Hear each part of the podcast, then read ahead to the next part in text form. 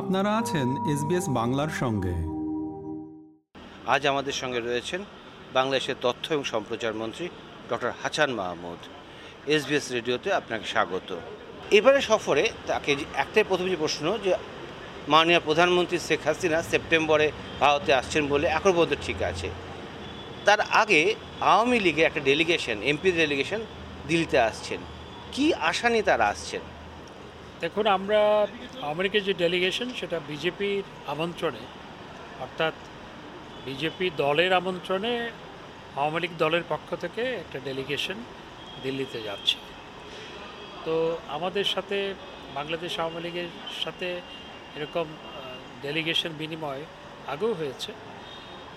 ভারতের ruling party হচ্ছে BJP, বাংলাদেশে ক্ষমতাসীন দল বাংলাদেশ আওয়ামী লীগ, এবং দুই দলের মধ্যে এই যে ডেলিগেশন আদান প্রদান, আমি মনে করি দুই দেশের সম্পর্ক উন্নয়নের ক্ষেত্রে ভূমিকা রাখবে, যেহেতু দুই দলেই দেশের নেতৃত্ব দিচ্ছে। কিন্তু তারপরে পরই প্রধানমন্ত্রী শেখ হাসিনা আসছেন ভারতে, যার সঙ্গে ভারতে পায় বন্ধুত্ব সম্পর্ক, খুবই বন্ধুত্বের সম্পর্ক। সেই সফরেও একটা আশা তৈরি হচ্ছে, কারণ আপনাদেরও জানুয়ারি মাসে নাগাদ ভোট হওয়ার কথা, এবং বিভিন্ন কারণে বাংলাদেশের উপর চাপ বাড়ছে, ভারতের উপরও চাপ তৈরি হচ্ছে। ভারতের তরফ থেকে বিদেশমন্ত্রী, বিদেশ সচিব, বিভিন্ন আর্মি স্টাফরা ইতিমধ্যেই বাংলাদেশ ঘুরে এসেছেন। মনে করা হচ্ছে যে শেখ হাসিনার এই সফর ভারত এবং বাংলাদেশের মধ্যে একটা অন্য দিক তৈরি করবে। কোন সে দিকগুলো? দেখুন, ভারতবর্ষ এবং বাংলাদেশের সাথে যে সম্পর্ক সেটি জননেত্রী শেখ হাসিনার নেতৃত্বে এবং ভারতের মাননীয় প্রধানমন্ত্রী শ্রী নরেন্দ্র মোদীর নেতৃত্বে নতুন উচ্চতায় উঠেছে, অনেক গভীরে প্রতীত হয়েছে, সম্পর্কে নতুন মাত্রা যোগ হয়েছে। আমাদের নৌপথ ব্যবহার করে ভারতের পূর্বাঞ্চলে পূর্বাঞ্চলের রাজ্যগুলোতে ভারতের পণ্য যাচ্ছে, আপনাদের দেশ থেকে অর্থাৎ ভারতবর্ষ থেকে বাংলাদেশে বিদ্যুৎ সরবরাহ হচ্ছে, এবং ভারতবর্ষের ভূখণ্ড ব্যবহার করে নেপাল এবং ভুটান থেকে কার্গো বাংলাদেশের বন্দরে যাচ্ছে। এগুলো আগে ছিল না। অতি সম্প্রতি যোগ হয়েছে যে টাকা এবং রুপিতে আমাদের বাণিজ্য শুরু হয়েছে, বহুমাত্রিকতা পেয়েছে। স্বাভাবিকভাবেই মাননীয় প্রধানমন্ত্রী বঙ্গবন্ধু কন্যা জননেত্রী শেখ হাসিনা যখন দিল্লি সফর করবেন তখন ভারতের মাননীয় প্রধানমন্ত্রীর সাথে তার আলাপ হবে, এই সম্পর্ক আরও গভীরে প্রতীত হবে। সুতরাং আমি মনে করি এই সফর আমাদের দুই দেশের সম্পর্ককে আরও নতুন উচ্চতায় নিয়ে যাওয়ার ক্ষেত্রে অত্যন্ত সহায়ক হবে। আপনি উত্তর পূর্বাঞ্চলের কথা বলছিলেন, আপনি জানেন যে এই মুহূর্তে আমাদের মণিপুর আনরেস্ট হয়ে আছে, এবং যে একপাশে মায়ানমার, একপাশে বাংলাদেশ, এবং মনে করা হচ্ছে মায়ানমার ঠিক যেভাবে বাংলাদেশেতে রোহিঙ্গা অনুপ্রবেশ ঘটিয়েছিল এবং সেই একইভাবে মণিপুরে একটা গণ্ডগোল পাকানোর চেষ্টা করছে। এটা প্রমাণিত অলরেডি অলরেডি আমাদের বিদেশমন্ত্রী এস জয়শঙ্কর কথা বলেছেন বিষয়টি নিয়ে মায়ানমারের সঙ্গে।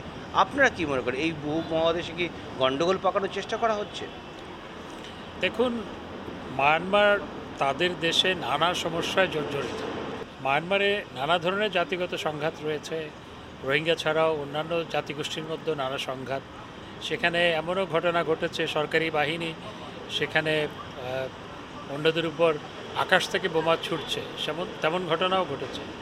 তো যেহেতু মণিপুর সাথে মায়ানমারের সীমান্ত রয়েছে, সুতরাং মণিপুরে যেই সংঘাত হচ্ছে সেই সংঘাত থেকে মায়ানমার ফায়দা লুটতে চাইবে তেমন সম্ভাবনা অবশ্যই উড়িয়ে দেওয়া যায় না, এবং সেখানে আরও নানা ধরনের আন্তর্জাতিক খেলাও যুক্ত হতে পারে, সেই সম্ভাবনাকেও উড়িয়ে দেওয়া যায় না।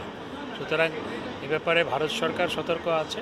আমরা মনে করি আঞ্চলিক স্থিতি, শান্তি, শৃঙ্খলার জন্য মণিপুর বলুন কিংবা বাংলাদেশে রোহিঙ্গা সমস্যা, এগুলো রোহিঙ্গা সমস্যার আশু সমাধান হওয়া প্রয়োজন, এবং মণিপুরেও শান্তি ফিরে আসা প্রয়োজন। এই জন্য সেটি শুধু ভারতে অশান্তি তৈরি করছে তা নয়, সেটি আঞ্চলিক স্থিতিশীলতার ক্ষেত্রেও আমি মনে করি যে মণিপুরে শান্তি স্থাপন প্রয়োজন।